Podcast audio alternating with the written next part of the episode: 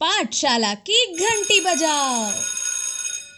Hello दोस्तों, मैं सौम्या दीदी आपसे फिर से मिलने आई हूँ। पाठशाला कार्यक्रम में आप सभी का स्वागत है। यह कार्यक्रम आपको क्षमतालय द्वारा प्रस्तुत किया जा रहा है। हम आपकी पाठशाला को आपके घर लेके आ रहे हैं। पाठशाला की घंटी बजाओ। दोस्तों आज हमारे लिए बहुत खास दिन है। हमने अलग अलग पेड़ के बारे में जाना अभी तक। तो चलो, अब हम सीखते हैं कि इनका अच्छा ख्याल कैसे रखा जाए। उससे पहले हम साथ मिलकर माइंडफुलनेस करते हैं, ताकि आराम महसूस कर सके। ध्यान को शुरू करते हैं बच्चों।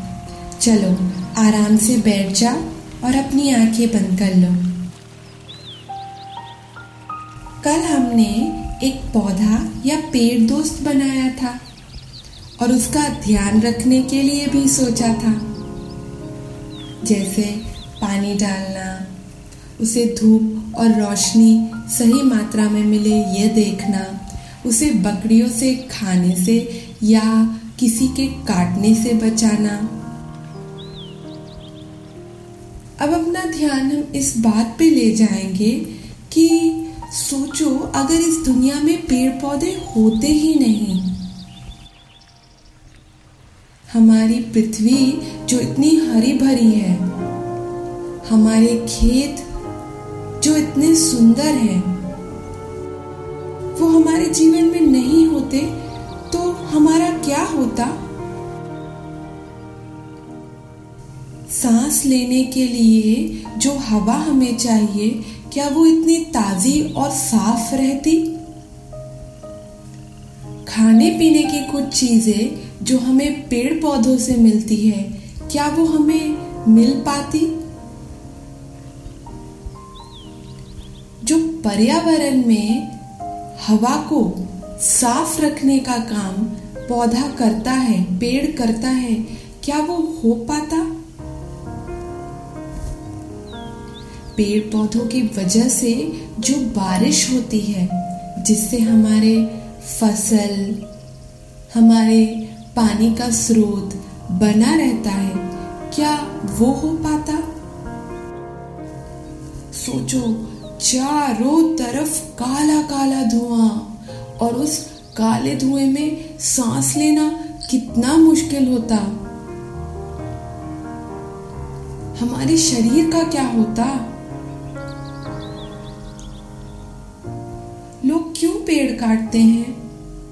और किसी ज़रूरत के लिए पेड़ काटते हैं तो एक पेड़ लगाते क्यों नहीं? क्या जब हम गहराई से इन पेड़ पौधों के बारे में सोच रहे हैं, ये समझ रहे हैं कि दुनिया इसके बिना नहीं चलेगी तो क्या हम पेड़ कटने से बच, बचा सकते हैं? क्या हम अपनी प्रकृति को हरा भरा रखने का ध्यान रख सकते हैं? चलो तो एक प्रण लेते हैं कि अगर हम अपने आसपास या खुद एक पेड़ काटेंगे तो दो पेड़ लगाएँगे भी। और इस प्रकृति का ध्यान रखेंगे, क्योंकि इस पे हमारा जीवन निर्भर है। धन्यवाद। ऐसी एक कहानी सुनते हैं जिसमें एक व्यक्ति ने पेड़ और पौधों से प्यार दिखाया था और उसकी देखभाल की थी। चलो सुनते हैं। तो दोस्तों आप आराम महसूस कर रहे होंगे ना? चलो तैयार हो जाओ कहानी सुनने के लिए। सुनो सुनो भाई सुनो सुनो कहानी सुनो यार। पेड़ पौधों को दिखाए प्यार। मोहन जी को बड़ी खुशी हुई जब दोनों बच्चे, भूरी और भोला, घर पहुँचते ही बोले कि आज हम एक पेड़ लगाएँगे। मोहन जी ने दोनों बच्चों को यह चेतावनी दी कि अगर वह अभी पेड़ लगाएँगे तो उन्हें उसकी ज़्यादा देखभाल करनी पड़ेगी। क्योंकि अभी गर्मी का मौसम है तो तापमान बहुत ज़्यादा होने से उन्हें पेड़ के पास एक ढाल लगाना होगा, ताकि वह जल ना जाए। भूरी ने कहा हाँ बापू, हम बहुत ध्यान रखेंगे। बिल्कुल उतना जितना हम राजू का रखते हैं। लेकिन हम सोच रहे हैं कि पौधे लाए कहाँ से? मोहन जी ने कहा, मुझे पता है, पास के तहसील में एक पौधों की नर्सरी है। वहाँ से पौधे लेकर आते हैं। मोहन भूरी भीकू और राजू जीप से नर्सरी गए और दो नीम के और दो आम के पौधे लेकर आए।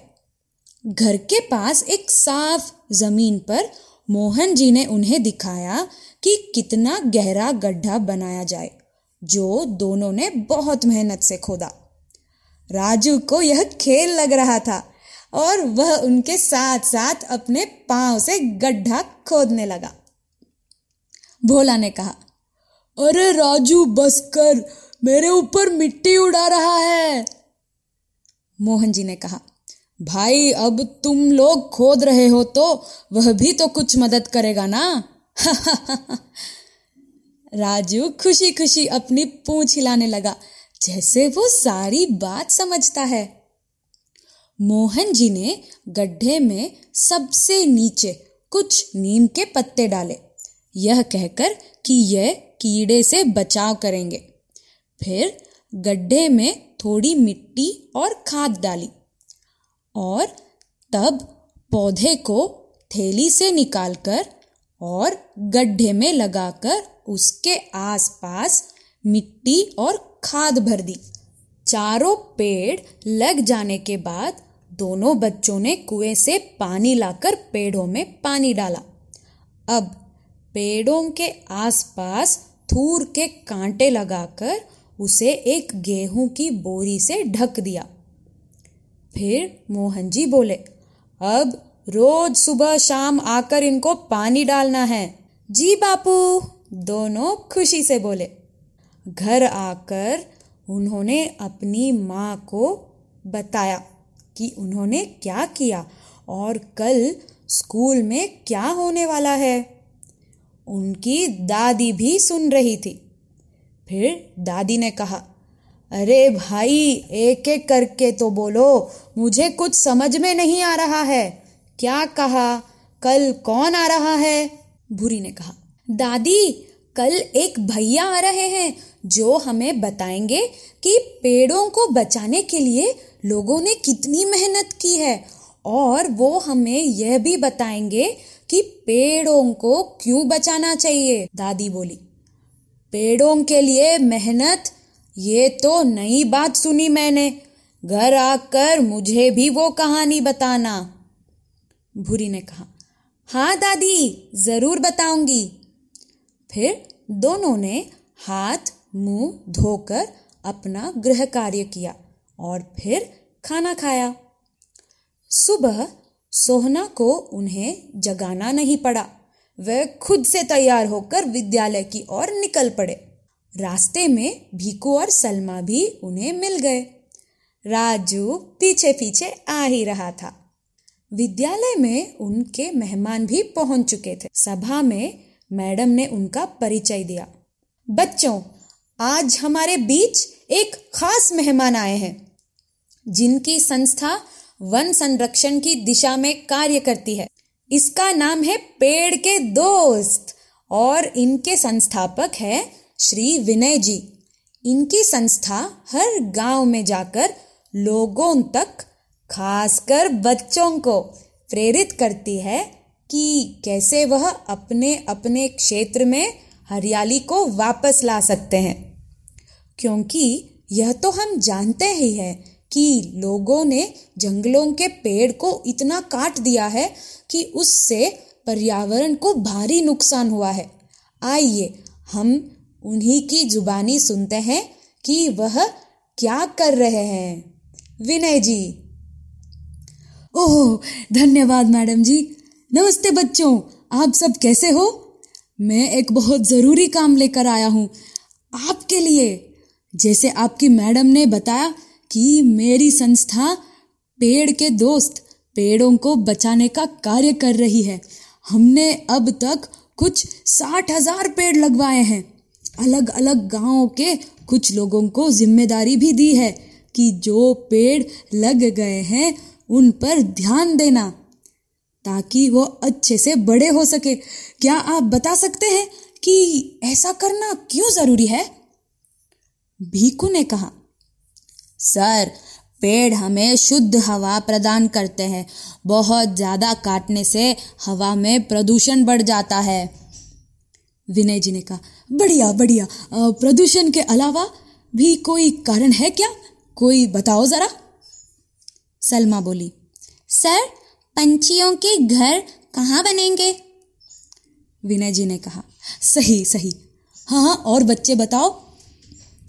मोती नाम की एक बच्ची ने कहा, जंगल कटते जा रहे हैं तो जंगल के जानवर कहाँ रहेंगे?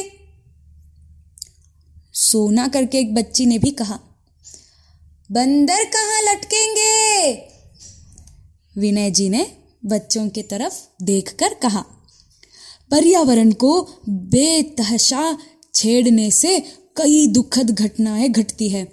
जैसे आपने कहा जानवरों का आवास नहीं रहता। फिर अगर वह मरने लगे तो कई जानवर लुप्त होते जाते हैं। दूसरा नुकसान यह होता है कि जो एक प्राकृतिक व्यवस्था बनी है, वह असंतुलित हो जाती है। फिर बारिश का कम होना या अचानक बाढ़ आना, यह सब होता है। तो आइए एक गाना इससे जुड़ा गाते हैं सब मिलकर। काका मेरे जब बच्चे थे, जंगल खूब और अच्छे थे। बहुत सी चिड़िया चीची कर थी पशु सुरक्षित रहते थे। फिर फिर क्या हुआ?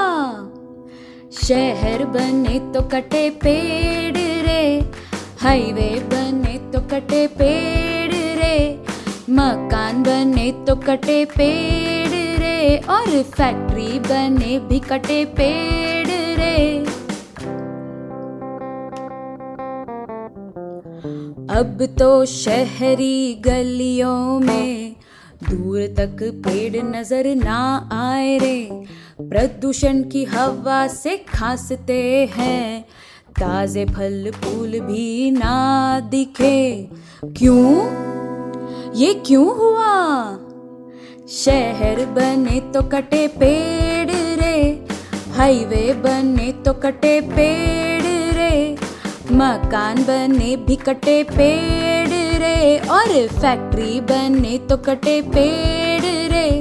समझ नहीं आया अब क्या करे, समझ नहीं आया अब क्या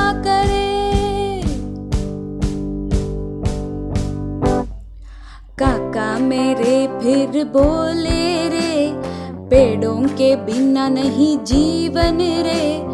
दोस्त है हमारे धरती के, अरे इनके बिना तो नहीं जीवन रे। मिलकर लगाए हम पेड़ रे, मिलकर लगाए हम पेड़ रे। सबको ये तुम बोलो रे, चलो मिलकर लगाए हम पेड़ बहुत बहुत धन्यवाद विनय जी, मैडम बोली। ऐसा लग रहा है कि सारे बच्चों में एक उत्साह आ गया है, विनय जी ने कहा। बहुत अच्छे बहुत अच्छे। हाँ तो अब बताएँ कि इसके लिए हम क्या कर सकते हैं? क्या हम कुछ पेड़ लगा सकते हैं? सब बच्चों ने मिलकर कहा हाँ विनय भैया हाँ विनय भैया। आज हम आपको और आपके गाँव को यह कार्य सौंपना चाहते हैं। हमें यह भी पता है कि बच्चों में यह कार्य करने की बड़ी क्षमता होती है। तो हम कुछ पेड़ आपके विद्यालय में लगवाएँगे और फिर आप में से हर एक बच्चा यह प्रण ले सकते हैं कि वो एक पेड़ को लगाकर उसे संभाल कर बड़ा करेंगे। भोला ने हाथ ऊँचा करा। तो भैया ने उससे कहा हाँ हाँ बोलो, क्या बोलना चाहते हो? भोला ने कहा मैंने और मेरी बहन भूरी ने कल ही दो दो पेड़ लगाए। विनय जी ने कहा, बहुत अच्छे बहुत अच्छे। क्या हम सब भोला और भूरी के इस प्रयास के लिए ताली बजा सकते हैं? अब क्या हर बच्चा यह प्रण लेने तैयार है कि वह भी पेड़ लगाएँगे और उनकी देखभाल करेंगे? सब बच्चों ने कहा हाँ विनय भैया हाँ। विनय जी ने कहा चलो, सब खड़े हो जाओ और अपना दाहिना हाथ आगे करो। और फिर मैं जो कहता हूँ, वह सभी बच्चे दोहराओ। मैं पूरी निष्ठा से, यह शपथ लेता या लेती हूँ कि अपने गाँव को हरा भरा करने में पूरा सहयोग दूँगा या दूँगी? मैं ज़्यादा से ज़्यादा पेड़ लगाने की और लगे हुए पेड़ों का ध्यान रखने की ज़िम्मेदारी लूँगी या लूँगा? और सारे पेड़ों की रक्षा करूँगी या करूँगा? सब बच्चों ने अपना दाया हाथ आगे करके यह शपथ ली। अब विनय जी ने अलग अलग शिक्षकों से निवेदन किया कि क्या वह अपनी अपनी कक्षा में जितने बच्चे हैं, उनका हिसाब दे और उस हिसाब से पेड़ लेकर अपनी कक्षा में अभी के लिए रख ले। विनय जी ने यह भी कहा कि वह प्रिंसिपल सर से बात करके कुछ गड्ढे बनवाएँ, जिनमें हर कक्षा से एक पेड़ लगाएँगे और बाकी पेड़ पाँच जून को भिजवाएँगे, जो विद्यालय में आकर लेने होंगे और अपने अपने घर के आसपास लगाने होंगे।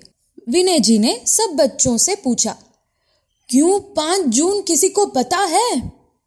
सब बच्चों ने बोला, नहीं विनय भैया। विनय जी ने कहा, क्योंकि वह विश्व पर्यावरण दिवस माना जाता है और भी एक कारण है, कोई बता सकता है? भीकू ने कहा, बारिश का मौसम। विनय जी ने कहा, बिल्कुल सही, बारिश नज़दीक आ जाएगी तो हवा में नमी होगी और पेड़ इतने जल्दी जल नहीं जाएँगे। भोला और भूरी ने लगाए हैं, पर ध्यान रहे कि आपको उनको बहुत ज़्यादा ध्यान देना होगा।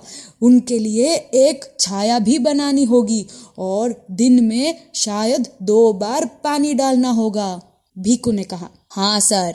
मैं भी पेड़ लगाने वाला था, पर बापू ने मुझे समझाया कि अभी बहुत सही नहीं रहेगा। और फिर मेरे और भी काम होते हैं तो उन्होंने बताया कि क्या दो दो बार पानी डालना यह सब हो पाएगा? विनय जी ने कहा, बहुत सही। मैं आप लोगों से कुछ लोगों के बारे में भी बताना चाहूँगा, जो पेड़ों की रक्षा के लिए अपनी पूरी ज़िंदगी दे चुके हैं। लेकिन लेकिन, यह कहानी तो मेरे अलावा मेरा दोस्त दिव्येश और आपका प्यारा दिव्येश भैया और अच्छे से सुनाता है। तो तैयार हो जाओ बच्चों यह कहानी सुनने के लिए। दोस्तों, कहानी सुन के मज़ा आया ना? आज पेड़ संरक्षण की कहानी बताने के लिए हमारे पास समय बहुत कम है। तो यह कहानी सुनने आप हमसे वापस कल मिलिएगा। तो अभी हमें क्या करना है? सही पकड़े। पिटारा खोलने के लिए तैयार हो। चलो मेरे साथ बोलो।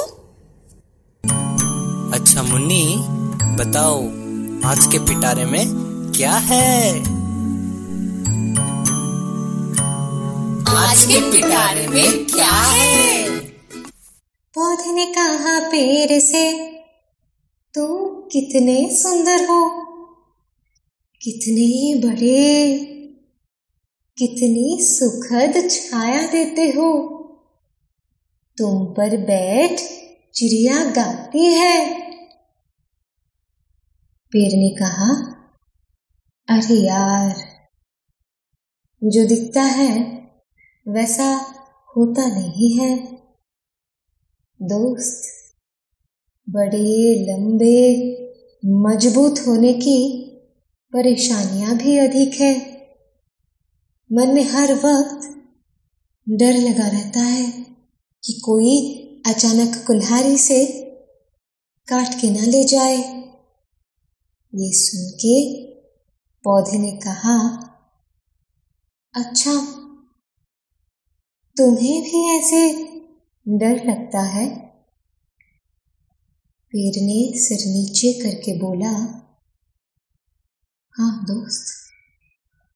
क्या तुम जानते हो कि दुनिया में हर रोज लगभग एक लाख से अधिक पेड़ काटे जाते हैं? अब पूछो, क्यों? इंसानों के लिए अलग अलग वस्तु बनाने के लिए, जैसे कि मेज कुर्सी, दरवाजे, पौधे ने चेहरा उदास करके कहा, दोस्त, मैं आशा करता हूँ कि इंसान जल्द ही इन सब का कुछ विकल्प ढूंढेंगे और तुम्हें इतना परेशान नहीं करेंगे। बच्चों क्या इस गुरुवार तक आप हमारे साथ कुछ विकल्प साझा कर सकते हो जिससे हम सब मिलके पेड़ की परेशानी थोड़ा कम कर सके? कोशिश का समय। चलो करके सीखते हैं। दोस्तों कैसी लगी आज की कहानी? मैं आपके साथ मेरे कुछ विचार साझा करना चाहती हूँ। हाँ यह बिल्कुल सच है कि पूरी दुनिया में बहुत सारे पेड़ कट रहे हैं। पर हम उन सब की ख्याल नहीं रख पाएँगे ना? लेकिन हम अपने घर के और मोहल्ले के पेड़ का ज़रूर ख्याल रख पाएँगे। दोस्तों, यह भी सच है कि कुछ जरूरतों के लिए हमें पेड़ काटने ही होंगे। लेकिन अगर पूरे पूरे जंगल को मार रहे हैं तो वह बहुत गलत बात है। आप अपनी आवाज़ ज़रूर उठाना, जहाँ पर भी बेमतलब के पेड़ काटे जा रहे हैं। अपनी कॉपी और पेंसिल लेके आओ और कोशिश का कार्य करने के लिए तैयार हो जाओ। पहला कोशिश का कार्य। एक कार्य तो आज के पिटारे से ही मिल गया कि आप क्या विकल्प दे सकते हो जिससे पेड़ों का बिना सोचे समझे काटना बंद हो जाए? दूसरा कोशिश का कार्य, पेड़ नहीं होंगे तो क्या होगा? एक लेख या कहानी लिखकर बताओ। हमें भेजो। तीसरा कोशिश का कार्य, क्या कोई पेड़ आपका दोस्त है या क्या आपने कभी कोई पौधा या पेड़ लगाया है? भोला बुरी की तरह।